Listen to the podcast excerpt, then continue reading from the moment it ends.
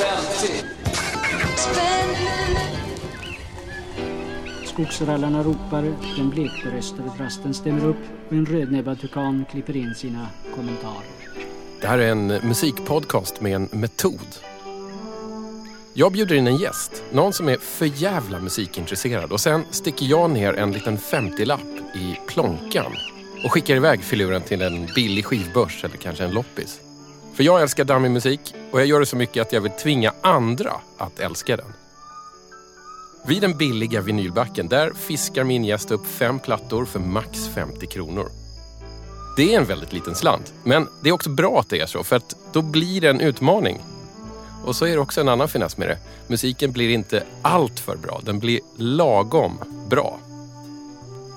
Anyway, jag heter Tommy Jönsson och jag sitter här med låtskrivaren, producenten, artisten med mera, med mera, Pontus de Wolf. Ja, tack så mycket. Fick jag till det? Ja, jag tror det. Jag skulle kanske kunna fylla på med ännu fler titlar. Det är svårt även för mig att hänga med. Men Ja. just, jag poddar ju också. Just det, det gör jag också. Vi är kollegor. Eller är vi, är vi liksom konkurrenter i musikpoddsvängen? Jag tror det, be, det befruktar varandra. Så Ja, behöver mer. ja, jag hoppas det. Ja. Jag kan ju säga det att musikkategorin är en bra poddkategori att hamna i om du i alla fall kollar på iTunes-topplistorna. För att, Jag älskar att vara där. men det är också bra för att det här är de poddarna som liksom inte har så mycket publik så det är liksom lättare att komma upp på så topplistan där. Då. Ja, självklart. så det, Det är då man liksom- screencappar. Det är också en bild av verkligheten idag. De flesta vill ha liksom snackeli-snack och Mm. Ja. ingen musik. Precis. Och så om man slänger in musik så blir folk helt ställda.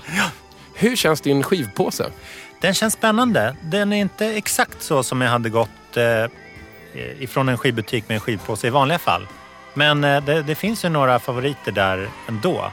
Jag är glad över spontaniteten och man slås ju ofta i de här billiga backarna att så här, okej, här får jag väldigt mycket för 10 kronor. Även om det bara är en låt man gillar på något sånt där. Och eh, man ser också att det är så mycket som inte uppskattas och så mycket som är bra och så mycket som har varit klassiker och Ja, sålt i hundratusentals exemplar. Sådär. Men när du brukar köpa skivor på vanligt sätt, vad Ja. brukar du leta efter då? Någonting som jag nästan redan vet att jag tycker om. Jag är ganska, ganska enkel på det sättet men jag tycker det är, det är formatet som ger de bästa liksom, rent ljudmässiga impulserna. Ja. Och det är väl, det är väl tyvärr bistra sanningen med, eh, med vinylmarknaden. Den har ju skjutit i höjden de Ja. senaste åren. Men det är ofta försäljning på musik som man redan har. Absolut, det är väldigt mycket reissues. Ja, och sånt som redan är framgångsrikt. Liksom. Ja. Men ehm, det är ändå bra att den finns. Hörru, är det sant att du en gång promotade en skiva genom att åka häst och vagn genom Stockholm och ge bort plattor? Ja, det gjorde jag. Det var väl investerade pengar kan jag säga. Alltså, inte bara det att det, jag hänger med i att musik ska vara gratis. Men eh, det var, var ju också ett, eh, ett särdeles udda grepp. Mm. Så att det var ju många som reagerade på det. Så att eh, inköpspriset för häst och vagn kom ganska snabbt tillbaks i form av liksom PR det genererade. Och sen så var det ju otroligt trevligt också. Jag tycker alla ska uppleva Stockholm via häst och vagn. Det var ju väldigt surrealistiskt. De får ju alltså köra överallt där bilar får köra. Och alla har liksom väjningsplikt för en häst. Ja, det där är rätt intressant. Mm. Innan du knackade på dörren här så satt jag och lyssnade lite på ditt förra album som kanske kom, var det 2014? Ja, det känner jag. Som heter Som du. Ja. Och då slog det mig att det här var ju väldigt romantiskt. Det var Ja. ju lite häst och vagn. Ja, ja, precis. Har det alltid varit så i musik? Ja och nej. Alltså, jag har, och det ska vi få exempel på senare. Jag har antingen den liksom mjuka eller den, den extremt hårda, brutalt råa i mig när, när jag liksom känner behov utav musik. Då dras jag till liksom Kanye West. Ja, jag trodde att du skulle säga något så här, droppa något polskt black metal-band. Jaha, nej, ja, det, var, det var liksom, hårdrock var det i tonåren. Men det är, det är mycket för att det utmanar rent eh, melodiskt och musikaliskt och sådär också. Mm. Men det, jag, jag finner en, en eh, terapi både i det väldigt mjuka men också i det hårda. Alltså det hårda kan vara lite som en hård scrub på en Mm. spa. Fast för insidan av kraniet. Du, jag ser en väldigt spännande platta som ligger framför dig. Ja, det här är varken, eh, varken nytt, klassiskt eller bra. Det ser ju fantastiskt ut. Ja. Alltså, jag ser att du tänker precis som mig. Ja, Jag hade också nappat på den här. Chansningen. Jag gick och jobbade stadigt trodde jag då som min chef resolut att jobbet var slut. Men upp på arbetsförmedlingen i stan en tjänsteman log som ett barn de spolat ner er, vi rycker upp er och skolar om er, det går så lätt. Nu ska ni bara hos oss besvara små lätta frågor på en blankett. Vi ska försöka att undersöka och se om ni har väl så pass vett att på en timma som testen tar, ni kan ge frågornas rätta svar. Vi tar försiktigt för det är viktigt att er personlighet kommer fram. Med stöd av detta får vi de rätta impulserna till vårt diagram. Så ska vi mata vår lilla data och sen ska ni snart få se med den här testen så ambitiös ni inte längre går arbetslös. Var är ni född och när har ni varit till besvär? Har ni i skolan gått och har ni lärt er något i militära grader? Står på nästa rad, säger ni gift och hur är du fru? Hur var det förra knoga? Vi förstår er nog, säg varför röker ni? Är ni från spriten? För vi ville stjälpa er när vi ska hjälpa er om ni blott läser och fyller i. Så så ryck upp er, vi skolar om er och nu är frågan vad vill ni bli? I arbetsvården ni säkert får den förnämsta utbildning för sig vi. Vi ger oss inte, nu ska ni testas. Det gäller att ligga i. Med bidrag och energi av er vi skapar ett stort geni. Ni kan bli Jag är i chock. Vad, vad hette låten? Arbetar... Arbetsmarknadsvisan. Arbetsmarknadsvisan från Rockwool-skivan. Du har alltså hittat en reklam-EP för Ja. byggisoleringsmaterialet Rockwool. Exakt. Klart jag har. Det är en snygg illustration på eh, omslaget Ja, den är ganska dyr. Alltså, jag gillar paketeringen mycket. Mm. Och det, det innehåller ju också många tips på vad man kan använda Rockwool Mm, till. om man ska bygga ett extra litet rum på vinden och sådär. Ja, bastu, gillestuga. Fantastiskt. Den säljs av Or byggmarknad i Bandhagen. Men är du nöjd med din chansning? Mycket nöjd. Fick du vad du trodde att du skulle få? Jag fick en, en helt ny upplevelse i alla Ja. fall. Det känns som att det är inspelat på en konferens. Det skulle mycket väl kunna Eller vara. Jag var rock. tvungen att kolla vem det var som sjöng. Ja, vem var det? Runo Sundberg. Du ser. Det är en revyartist från Skövde. Typ bonkomiker. Han har giggat med liksom så här revygiganter som Chadden Hellström och Hagge Oh. Geigert och sådana där. Så att han, han var i revysmöret ett tag i alla fall. Ja. Jag har ändå aldrig hört talas om hans namn. Men Han det var var, fint att han tog ett bra så här corporate gig för Ja. Rockwool. Undrar om han fortfarande håller på? Jag har inte ens sett något så årtal på den här skivan. Nej, den är svår. Här är också en parentes om Mm. Runo Sundberg. Han dubbade Skrotnisse i den här dock-animerade serien om Skrotnisse och hans vänner. Då kanske några av dina lyssnare tänkte ah, det var därifrån jag kände igen Ja, kanske. Jag hoppas hans det. sköna stämma. Om Rockwool ringde dig, Mm. skulle du kunna göra en sån här platta åt dem idag? Svårt att göra en bättre än Rolf. Runo? Eh, Runo, förlåt. Men eh, absolut, jag bangar inte. Om de vill bekosta en, eh, en upplaga av eh, 7-tums vinyler så här på samma fina sätt så Mm. skulle jag göra det. Det var, en, det var en härlig blast from the past. Ja, verkligen. Hörru Pontus, Mm. jag är ju en sån här som står med näsan nere i liksom, loppisbackar och billiga skivbörsbackar nästan hela tiden. Mm. Och nu är det en grej som jag måste fråga dig. Yes. För jag har liksom aldrig liksom lyckats klura ut det här. Vad är din relation till Lorne de Wolf? I Hansson de Wolf United och framförallt Kontakt, detta härliga proggband. Ja, kul att du frågar. För att ehm, en av uppgifterna är ju att eh, man ska ta med sig en eh, platta som alltid finns i skivbackarna. Ja, just det. Och eh, både Hansson the Wolf United, som han var frontfigur i, och De Contact, finns alltid där. alltid där. Ja. Just den här dagen när jag skulle leta så fanns de inte där. Annars hade jag tagit med det. Men nu tar ju du upp det i alla fall. Ja. Men eh, Lorne är i alla fall min halvbror. Ah, okej. Eh, vi kommer från olika generationer. Det såg vår pappa till att lösa. Eh, Mm. Han föddes 1920 Aha. och hade två familjer på raken helt enkelt. Ja, ja. Vi har supernära kontakt Mm. nu och ehm, han var en, en stor del i att jag började tycka musik var ett normalt jobb att ha. För Mm. hans musik var alltid på hemma under min uppväxt. Och det var fullständigt självklart att det var någonting man kunde liksom hålla på med Mm. hela sitt liv. För jag- ett tag var Hansson de Wolf United rätt så stora. Mm. Eh, Jag tycker att de är ett intressant band för att det var någon slags väldigt vuxen popmusik om du förstår vad jag Mm. menar. De slog an en eh, sträng i Sverige i början på 80-talet och låter egentligen inte som någonting. Eh, Varken förr eller senare. nej. De brukar jämföras ibland med Fleetwood Mac och är lite så här studiomusiker sköna men jag tycker det finns låtar som är oerhört bra alltså. Och jag, jag gillar dem väldigt mycket. Både som bror och band. Men de är också, de hade, det var en makalös succé alltså. De sålde otroligt många skivor. Mm. På egentligen ingen promotion överhuvudtaget. De gjorde knappt turnéer heller, så det, det är lite i skymundan i, i svenska musik. Men hur kunde de bli stora då? Det var, snacket gick tror jag. Och eh, det spelades på radio. Det bara hamnade väldigt centralt i, i folks medvetande när de hörde den här musiken. Jag vet att de var Olof Palmes favoritband Mm, i det Sverige. brukar det ofta pratas om. De var ett, ett så här sosseband och var en av eh, initiativtagarna och, och huvudbanden på den här ANC-galan också. 84, 85.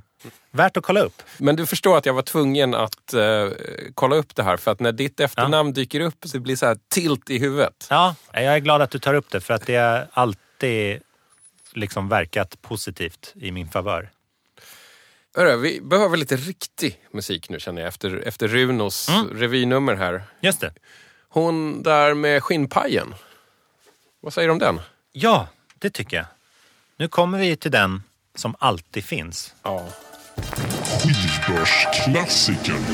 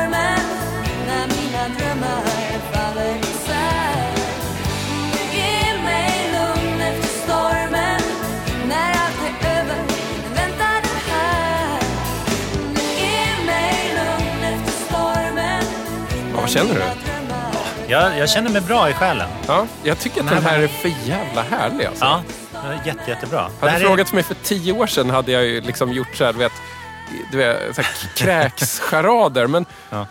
det är jävla mysigt med Ja. Marie Fredriksson och den här, så här stora 80-talsproduktionen. Verkligen. Det här är ju pre-Roxette. Ja, liksom. precis. Och eh, det, jag fick eh, förnyad känsla för henne, kanske därför jag valde den här. För vi, vi hamnade, alltså vi är ofta hemma och dricker rödvin och hamnade framför Youtube på tvn och hittade till Sikta mot stjärnorna. Gamla inspelade avsnitt där. Eh, och då var det en som, var, som föreställde, alltså det var inte alls som jag minns det. Det, det var ett imitatörsprogram. Ja, jag vet. liksom. Jättekonstigt program egentligen. Superkonstigt. Och, eh, men då, då var det en där i blond peruk som skulle då jag ska vara Marie Fredriksson. Ja, vad härligt. Och då, hon sjöng ju då Dress for Success och det är en djävulsk favorit det också. Mm. Sablar vilken pipa påminnes man där om. Det här är alltså din eh, skivbörsklassiker, Marie Fredrikssons Efter stormen-album. Ja, 87. Så att jag tror att Roxette faktiskt redan var i rullning här. Ja. Men kanske inte hade fått sitt stora genombrott nej än. precis. Look Sharp heter första superhitskivan. Precis, de gav ut Ja. den innan Ja. som kanske kom i den här vevan Exakt. på ett ungefär.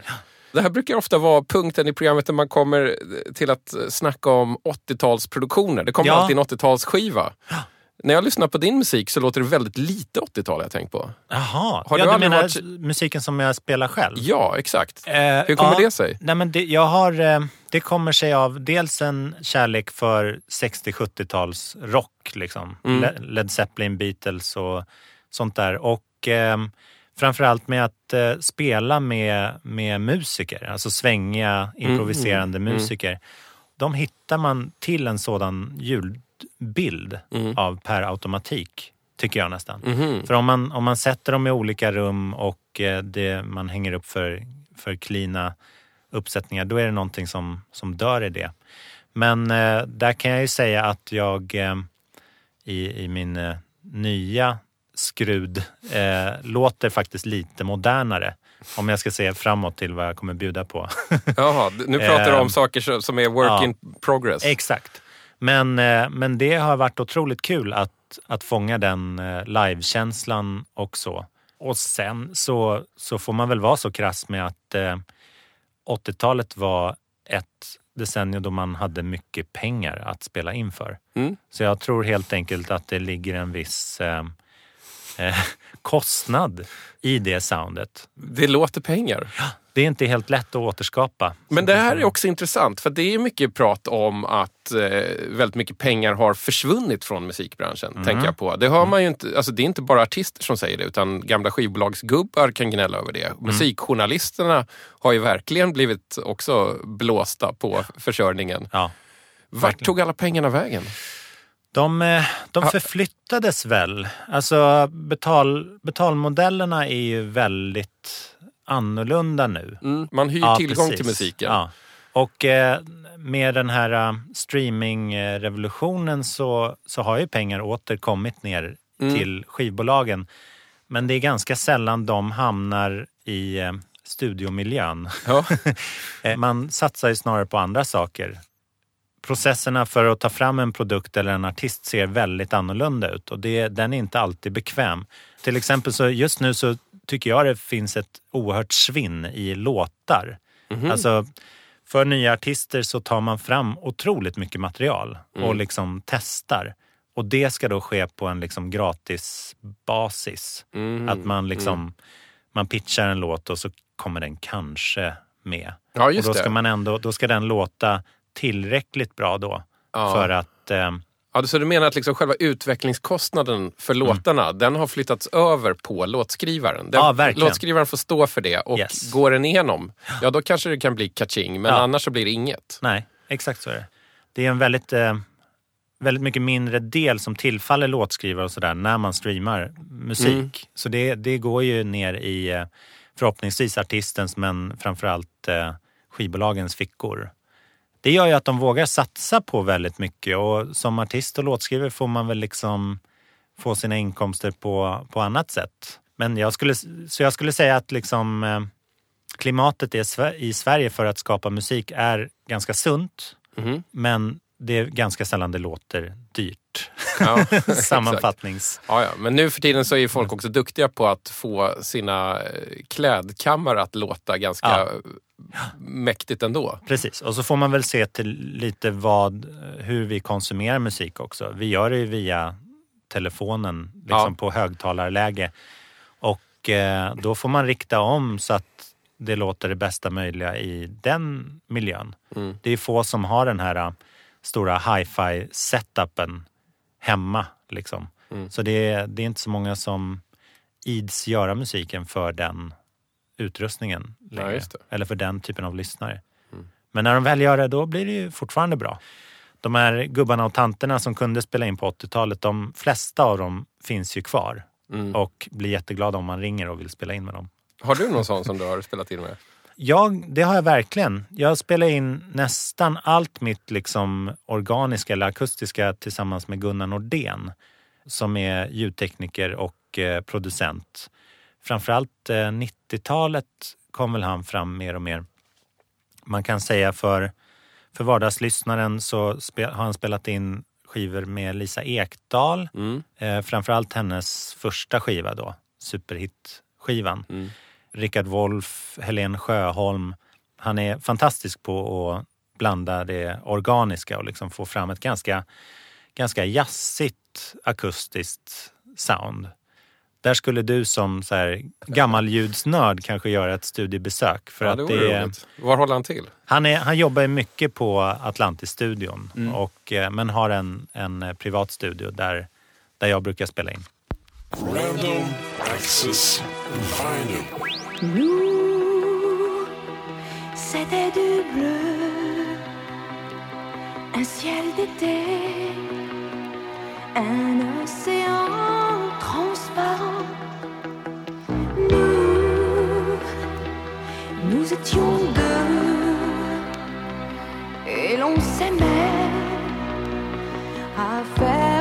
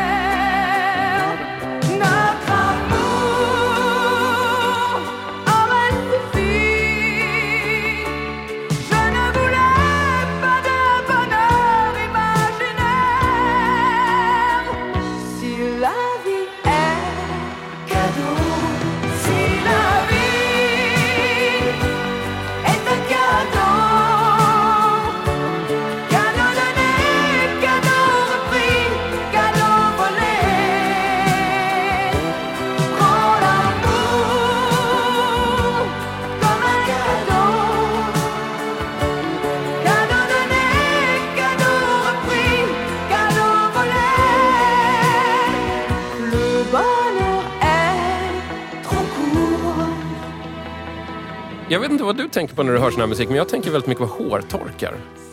Ja, kanske människosizade hårtorkar. Jag Exakt. känner att hela hon Ja, svajar för vinden. exakt. Och därför blev jag så glad när jag såg omslaget till den här singeln också. Att, Ja. det, att det är så här schampo-reklamstyling, att det är det här eh, backlightet Ja. genom håret som gör att det blir liksom en gloria. Ja, verkligen. Hon ser så lycklig och nyfönad ut.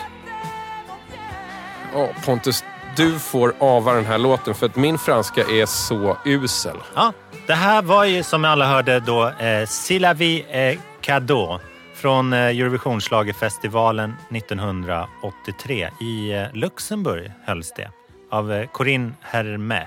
Ja, just det. Det här var vinnaren. Nej, Jo. var det? Ja. För att eh, alltså, jag, eh, jag kikade igår, den här finns inte på Spotify. Nej, jag vet. Det är jättekonstigt. Det är där man Eh, tror att allt ska finnas. Men det i- finns såklart på Youtube, för där är ju någon eh, ligist som Ja. har tankat upp den. Ja, ja, som tyckte det. att den här saknades på Youtube. Men stackars Corinne alltså, ska inte hennes vinnarlåt få finnas Ja. där? Nej, jag vet inte riktigt vad som har hänt med det. Hon har släppt lite skivor. Det känns inte som att hon är den här Den var inte med på samlingen heller. Är det sant? Ja, ehm, så att den, det måste ju ligga i något kontraktsbråk här. Men eh, ja, det var en synnerligen svajig version vi fick höra här. Kan Ja, den ha legat i solen kanske? Ja, det, det kan faktiskt. Jag hörde också det i början att det var... Det, det, eller, Lite så, sjösjukt. eller så skulle det vara så att det var någon som hade stått och liksom så bromsat bandet lite när de spelade in säkert, den säkert. här. Alltså, Konstnärlig frihet. Men det här är också samma år som eh, Carola då kom trea och fick sitt stora breakthrough.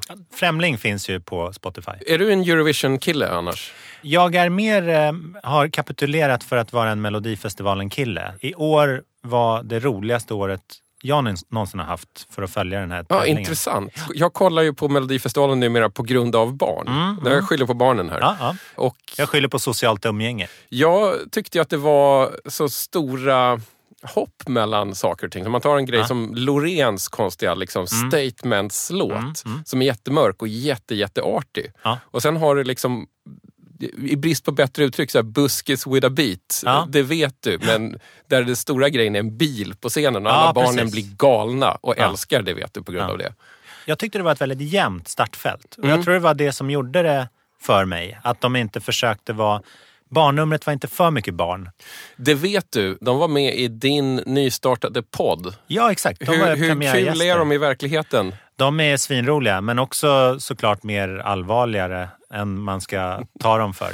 Det är lite mitt mål med min podd, att alla ska intervjuas på lika villkor. Men vi kan prata lite grann om den. Va, Ja. Vad är hisspitchen egentligen för den? Den heter Nya låten ehm, och eh, den går ut på att jag bjuder in en gäst med en singelaktuell artist varje vecka som får prata eh, tillsammans med mig i ett slags ehm, artist talk där vi diskuterar och dissekerar hur låten är uppbyggd, vilka producenter, låtskrivare, processer och sånt där. Och så samtidigt då tyckte jag att de flesta poddarna är, är rent eh, biografiska. Alltså att artister pratar snarare om sin bakgrund och uppväxt än senaste plattan då. Absolut, det är en otroligt biografisk trend överhuvudtaget i medier ka- kan jag känna ibland. Ja, och det styr ju låtskrivande också. Man skriver ju för att vara med i Så mycket bättre i princip. Har du skrivit någon låt som var tänkt som att den här skulle sitta fint i Så mycket bättre No om fem sir, år? det har jag inte gjort. inte, inte så riktat i alla fall. Då tror jag man hamnar på ett odrä en odräglig plats. Man kan ju säga att din podd är 180 grader från min. Du, Ja. Mm. du tar någonting nytt och fräscht. Jag, jag gräver liksom bland liken på slutförvaringen. Men när du hör en ny låt, då, en ny singel som du går igång på, vad är det som liksom triggar dig? Ofta så hör man ju bara, shit det här, det här gillar jag. Mm. Jag, jag har tyvärr mindre och mindre så favoritartister. Det är jäkligt nice att vara hundraprocentigt säker på vad man, att man kommer få ut liksom rätt recept varje gång. Jag har ju av den anledningen så har jag bestämt mig för att jag, det är inte så mycket gilla längre. Mm. för mig är grundkravet bara att finns det någonting intressant Mm. med den här musiken eller den här artisten eller till och med den här skivan. Mm. Så är det okej att djupdyka i det. Men jag ställer inte längre kravet på att det måste ge mig någon så här Nej. gudabenådad kvalitet. Eh, skönt för dig. Hörru du, du har väl en eh, nostalgiskiva i kassan också? Ja, det har jag verkligen. Nostalgiköpet. Och nu kommer den här igen. Det var inte alls länge sedan du var här uppe på bordet senast. Jaha, vad kul. Men eh, som tur var har du valt en annan låt. När man ser på hur barna växer upp och står i kan man undra om barna någonsin får det som vi om det finns jobb, om det finns mat, om det är drägligt där de bor finns det får och kor och vatten och luft kan de sola sig gratis. Finns det blommor och blad? Har de fläsk och potatis? Kan de ta sig ett bad Framtiden verkar dyster när man grubblar över ett glas öl Men man hoppas att barna ändå får ett glas öl Ha det bra i värmen på en Sarakrog Rosenrött och himmelsblått ska det vara Vårt liv är inte bara knog Öl är till exempel gott När man ser på hur barna Växer upp och står i Kan man undra om barna Någonsin får det som vi Vi vi hoppar in här innan en sketch börjar. Ja. Det här var i alla fall ditt eh, nostalgiköp. Ja, Hasse och Tage och även Gunnar Svensson, 88 öres revyn. just precis. Det är ju faktiskt andra gången på ganska kort tid som den dyker upp här. Glad att tycker, jag, tycker att det är lite intressant att den ändå eh, dyker upp då Mm. som nostalgiköpet från gäster som jag vet är yngre än mig. Men det, var, det är återigen barndomen som hägrar. De var otroligt stora i mitt hem. Vi lyssnade och såg på väldigt mycket Hasse och Tage. Det var liksom stommen för, för hela humor hemma i The Wolf-familjen kan man säga. Så jag blir alltid glad när jag hör den här. Och här kommer ett litet sidospår.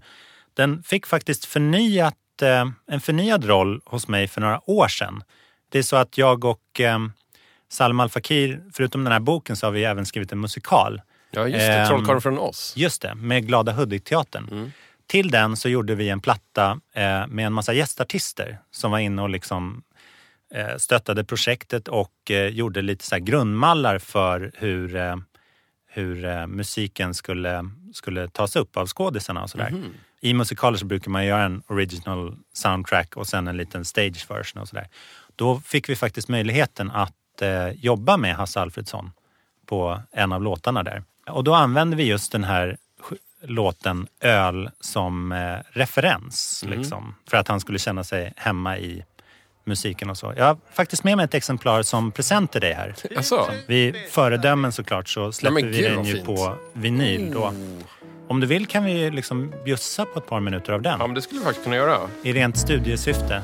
Människor har en märklig fason att döma din person och hur du ser ut. På dem som man går miste om. Hundens bästa vän är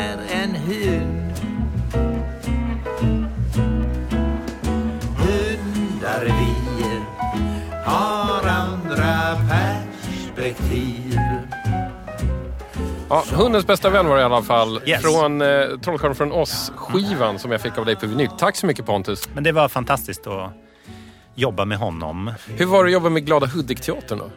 Jag gör det ju till viss del fortfarande för att de är ute och turnerar med den här musikalen och Ah. har man en gång kommit in så kommer man inte ut. Okej. Det är som Hotel, Hotel California. ja, precis. Hotel Hudik. Där, där kommer jag nog fortsätta samarbeta i många år till. Du, nu har vi gått igenom fyra av dina billiga skivinköp här. Ja, Det är egentligen bara en skiva kvar. Men jag bad dig att ta med en bonusplatta, eller en livlina, från din egen samling. Ja. Ska vi ta den innan fyndet? hemskt gärna. För att idag vet jag att fyndet är en raket. Att du kan förutse sånt. De kallar mig för Saida.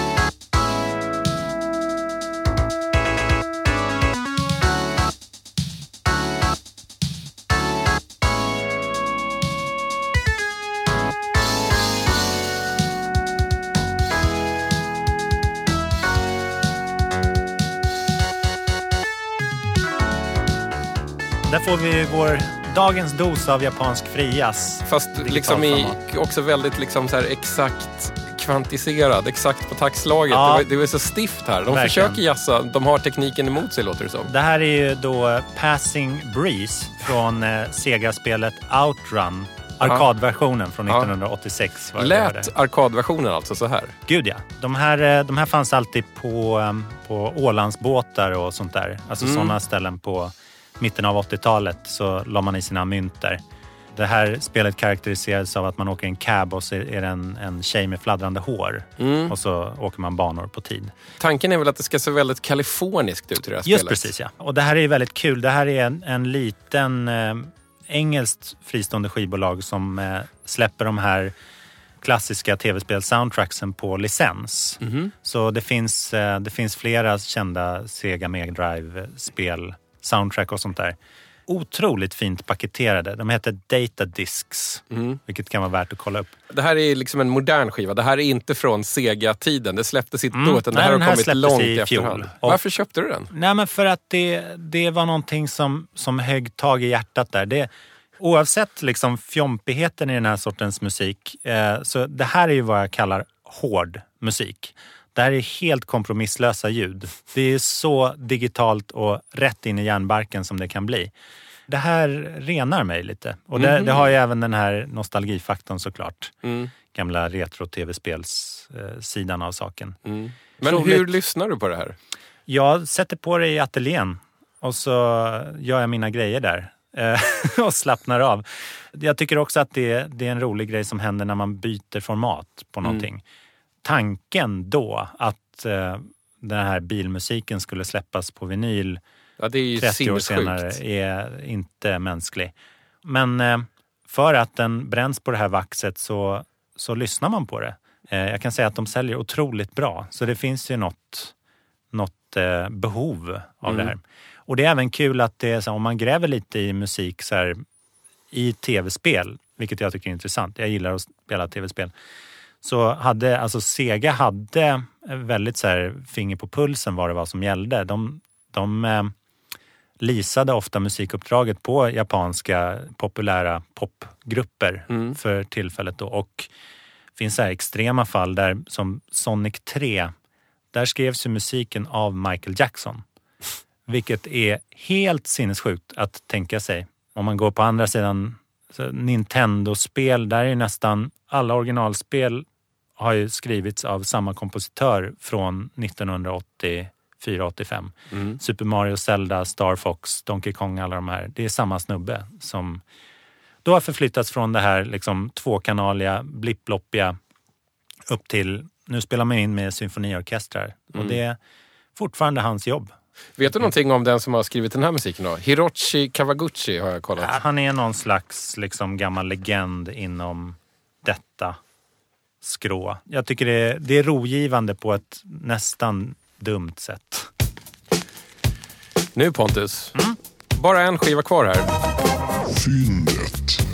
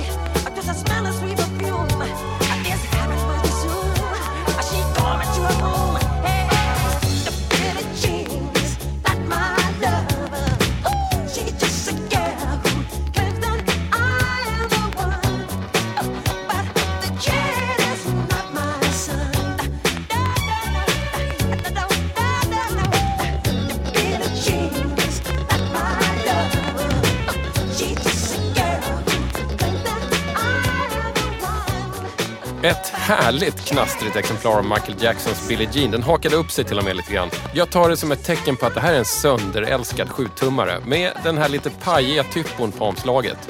Det ser faktiskt mest ut som ett uppslag i gamla poptidningen Okej. Precis. Väldigt så här scendisco-aktig Ja. början av 80-talet. Men eh, det är ju mycket därför den är ett fynd också. För den berättar så mycket om den tiden i Sverige tycker jag. Och eh, jag gillar särskilt mycket, jag tog den lika mycket för typografin som för de här liksom Annika Enqvist 83 står det här. Mm. Och så är det överkluddat och så står det Carola 83 istället. Ja, jag Alltså, såg då har. Carola köpt den av Annika. Alltså att det här att man kladdade besinningslöst på Mm. sina omslag. Ehm, liksom vem som det här ägs av den här. Och det tycker jag är en fin sak nu att plocka fram. Nej, Mm. men jag gillar det också. Det ger ju en lite historia. Det förstör värdet på skivan men det ger det här exemplaret ett litet extra värde. Ja, precis. Jag tror ju inte att det är Carola Häggkvist va? som har ägt det här. Nej, måste men vara en eh, annan vi Carola. får fråga henne. Har du läst uh, The KLFs bok The Manual? En Nej. bruksanvisning i hur man skriver en hit. Nej. En ganska cynisk bruksanvisning hur man skriver en hit. Okej, vad trevligt. Den Eh, behöver jag. Den är lite svår att få tag på nu för tiden men den, den ska nog finnas i någon slags här konstig digital upplaga. Men hur som helst, där har de en liten utvikning som handlar om varför det här är den perfekta basgången. De har Ah, till och med ja. hittat på ett namn för den här basgången. Berätta. Lynx on the prowl. Ah, ja. Alltså för att det är som en katt som går lite svängigt till ett bra discobeat. ja, men det, jag kan skriva under på det. Men jag skulle nog säga att trummorna är ännu bättre. Ja. För att de är så klina. Jag har aldrig hört så klina riktiga trummor i hela mitt liv tror jag. Nej, alltså det blir nästan cleanare än digitala trummor. Mm. Och eh, det här är ju nu, nu skamligt nog så kan du namnet på honom? Det är en gubbe som heter Leon Chancellor. Mm. Inte så känd så, men en sån här studioräv. Ja, och det här är ju fascinerande att ehm, jag har ju faktiskt jobbat med honom. Jaså? Ehm, för att han sitter ju och gör trumsessions Mhm. eh, via Skype. Eh, så att om man vill ha thriller-trummisen, då är det bara att mejla honom. Och så skickar man sin demo och så lägger han trummor på. Och vad kostar det? Alltså 3-4 tusen sådär. Alltså för spel, alltså klimatet är ju helt annorlunda för musiker i USA. Speciellt den här studiomaffian. Exakt, och de har ju inte någon sami-organisation där så han är inte stenrik på att ha spelat på Billie Jean. Shit vad det här känns tragiskt. Ja, det är tragiskt men kul för oss som vill ha bra trummor. Ja. Det är sånt som gör det möjligt att till exempel eh, Daft Punk återförenade ju hela bakgrundsbandet för Mm. Billie Jean till eh, Get Lucky. Det är ju samma trummor, bas, gitarr så vitt jag vet Mm. som på Billie Jean. Det finns väldigt mycket att läsa om den. Eh, Mm. Alltså bara Wikipedia-sidan om Billie Jean är väldigt lång. Ja. Där kan man till exempel också läsa ännu lite mer om trummorna. Att ljudtekniker Bruce Swedin, Mm. eller vad han hette, jag, vet inte hur han uttalar sitt efternamn, höll ju på att bygga om trumsetet för just Billie Jean väldigt mycket. Så att själva bastrumman isolerades så att det skulle bli väldigt liksom att ljudet skulle bara kunna åka ut ur trumman från ett Mm. håll. Och sen för att det inte skulle bli för mycket läck från eh, hi-haten till virveltrumman så monterade han helt enkelt upp en plywoodplatta mellan dem. ja, Bara för att få det här cleana soundet. Och ja. det betalar ju sig, det hör man ju. det hade blivit en sämre låt utan det. Mm. Har du varit Michael Jackson-fan? Sen han dog, ja. Alltså det, det har på något vis liksom kommit i efterhand. Men eh, det beror så himla mycket på att jag inte, jag har aldrig kunnat göra vad han gör för fem Mhm. öre. Alltså jag kan ingenting som han kan. Nej, är, det, men det är väl väldigt många som inte kan göra det han ja, kan. precis. Men det är många som har velat kunna göra vad han kan. Mm. Och liksom sett sig själva kanske kroppsligt eller liksom dansant eller eh, artistmässigt Ja. velat efterlikna honom. Men det, jag, jag tror att man i mångt och mycket lyssnar på det man skulle vilja efterlikna och kan se sig själv i. Och så Mm.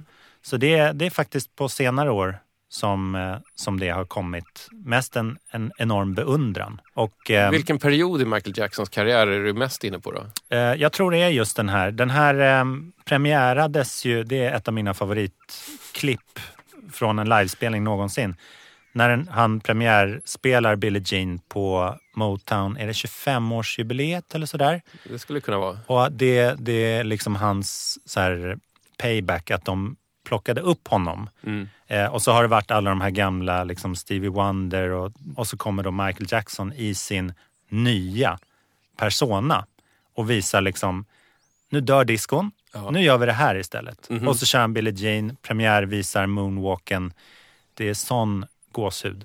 Men det är intressant det där du säger att så många ville göra det som Michael Jackson ville utan att egentligen kunna. För att det här var, det här är inte jag som kom på utan det var en vän till mig, eh, Maja, som kom på det nyligen. Hon hade lyssnat på Whitney Houstons I wanna dance with somebody nyligen. Och reagerat på en grej i den låten. Att allting låter som det är satt med känslan och allting har sjungit. Förutom en grej. Det är att de har lagt på ett litet Ho! som inte låter äkta. Så att Okej. producenten sa, kan vi få ett sånt där Michael Jackson Ho! Aha, gud vad spännande. Eh, och jag tror att det var många, alltså efter Thriller-plattan så tror jag att det kom många sådana små eh, utrop Ja visst. eh, på väldigt många olika skivor. Ja. Och aldrig lika bra som Michael Jackson. Nej, jag är helt med på den teorin. Själv har jag liksom kommit fram till att Thriller-plattan den är oantastlig. Men den är egentligen för bra för att jag ska bli intresserad av den. Jag gillar hur den låter, jag tycker att det är bra låtar. Det låter fantastiskt, det är kul att läsa om den rent musikhistoriskt. Men jag har liksom inga invändningar. Den är Jag bara perfekt och då är det inte lika kul att lyssna på det. Jag kan leta fel på den skivan och jag kommer inte hitta någonting. Ja, det den finns är- inte det minsta skavank. Det är lite som ABBA-plattor. Jag har aldrig satt på Thriller och lyssnat på den från början till slut. Mm. Det tror jag var en, en eh, speciell tid i världen då man gjorde det. Man kanske inte hade så många skivor. Du och Salem Al Fakir skrev för några år sedan en bok som heter Vad är musik? Det är en stor jävla fråga. Eh, och det kräver faktiskt lite balls för att sätta sig på en så hög häst och Ja. säga att jag kan besvara den. Ja, precis. Hur, hur kom ni egentligen fram till att ni skulle våga ta i den frågan? För att ingen annan eh, gjorde det bättre än vi. Ja, det är ganska ballsy också. Vi, vi fick ju hundra svar på oss liksom. I den här, i det här formatet som, som boken är en, en del av en ja, serie. precis. Då. Ja. Det Eh, finns även vad är konst och vad är film och Ja, precis. vad är rockwool. Nej, men jag Ja, vet jag- inte. Men det, jag har liksom kommit fram till att det genomsyrar mig att jag är en mångvetare inom musik. Jag Mhm. rör mig ganska mycket genom klassiskt jazz, hiphop, pop, rock och vill både uttrycka mig och eh, utforska den. Men kan du på ett tweetkort format förklara vad är musik? Det finns ju ett, ett Zappa-citat som är ungefär att det är organisation utav ljud för att liksom skapa impulser då. Musik är en, en manipulationskraft som eh, egentligen särskiljer oss från, från djur. Fåglar har sin sång och sådär och kan styra andra fågelindivider åt, åt ett håll. Men det är när vi eh, Musik är liksom organiserandet av någonting så pass abstrakt. Det är, annan, annan konstform är ju liksom avbildning i någon form som liksom har gått åt det abstrakta. Musik är abstrakt från början. Det finns inget som, som har bestämt att vi ska mata så mycket intryck på samma gång. Liksom. Mm. Det är kul för att det tar ju aldrig slut Mm. hur mycket som än skapas. Och det är bara de det är bara senaste hundra åren som vi har dokumenterat det till, Mm. till inspelning. Så innan dess så var det ju liksom genom word of mouth och ren ryktesspridning eller på att säga. Ja, men precis. Nej, men då var det alltid tolkning. Hela tiden. Varje gång musik uppstod så var det tolkning. Nu har vi ett sätt att, att upprepa samma formula på. Jag är nyfiken på vad liksom nästa steg i är. För att vi tar musik för väldigt självklart. Den finns ju överallt och i alla jinglar och tv-program och på stan och i våra öron och sånt där hela tiden. Jag kan tänka mig att vi sitter om 50 år och eh, intar musik inte via öronen till exempel. Det bevisar ju även den här podden att vi är fortfarande mm, fixerade vid vilket format musiken mediet. Mm. levereras på och antal minuter och man ska vara trumma, bas, gitarr, sång. Mm. Liksom. Så ehm, det blir spännande, spännande att se vart åt det utvecklas. Man har ju precis gjort så här lyckade experiment med AI. Att eh, de har fått liksom ta in algoritmer och skapa musik som, som den tänker att Mm. det är. Det blir fasansfullt. Ja, jag vet. Jag hittade någon gång på internet en, eh, en jazzrobot, en vibrafonistrobot kallad Shimoon som fungerar med någon form av artificiell intelligens. Och eh, Hela idén var ju där att den skulle lära sig att jamma och improvisera eh, med andra liksom, jazzmusiker. Det var fruktansvärt kul att se för att det lät till en början för jävligt. Men den lär sig så att den blir bättre.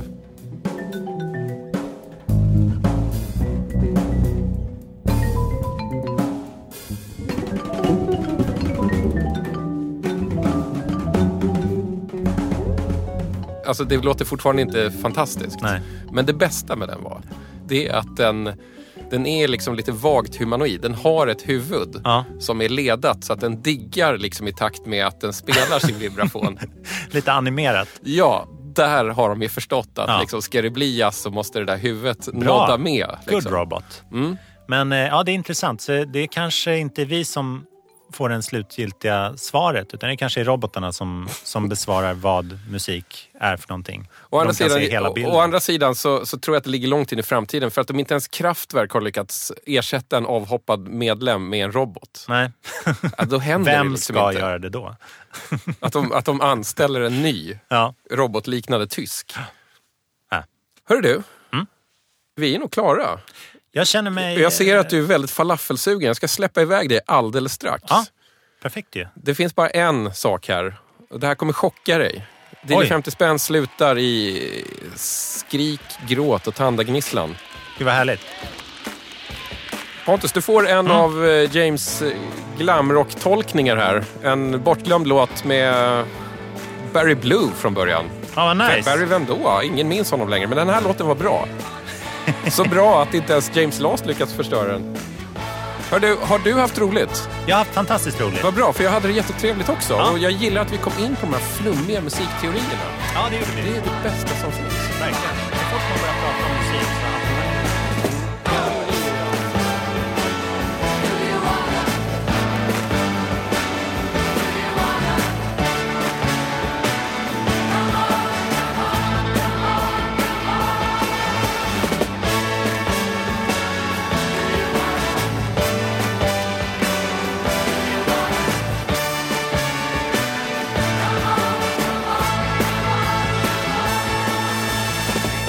Alright, du har alltså lyssnat på DJ 50 spänn. Idag med låtskrivaren och producenten Pontus de Wolf som min personal junk vinyl shopper. Jag heter som vanligt Tommy Jönsson. Den här podden görs av produktionsbolaget Rundfunk Media. Om ni undrar varför det låter så fint så beror det på att vi spelade in det i Beppo ljudproduktionsstudio. Om du som lyssnar inte prenumererar på DJ 50 spänn i din lilla poddapp så se till att åtgärda det. Hör gärna av er annars. Jag finns på Twitter, och jag finns på Instagram och jag finns på Facebook. Sök och du kommer hitta DJ 50 spänn. Ett vanligt mejl är ju heller aldrig fel och då är adressen hej dj50spann.se. Tack för att ni lyssnade. Jag är snart tillbaks med ett skinande nytt avsnitt.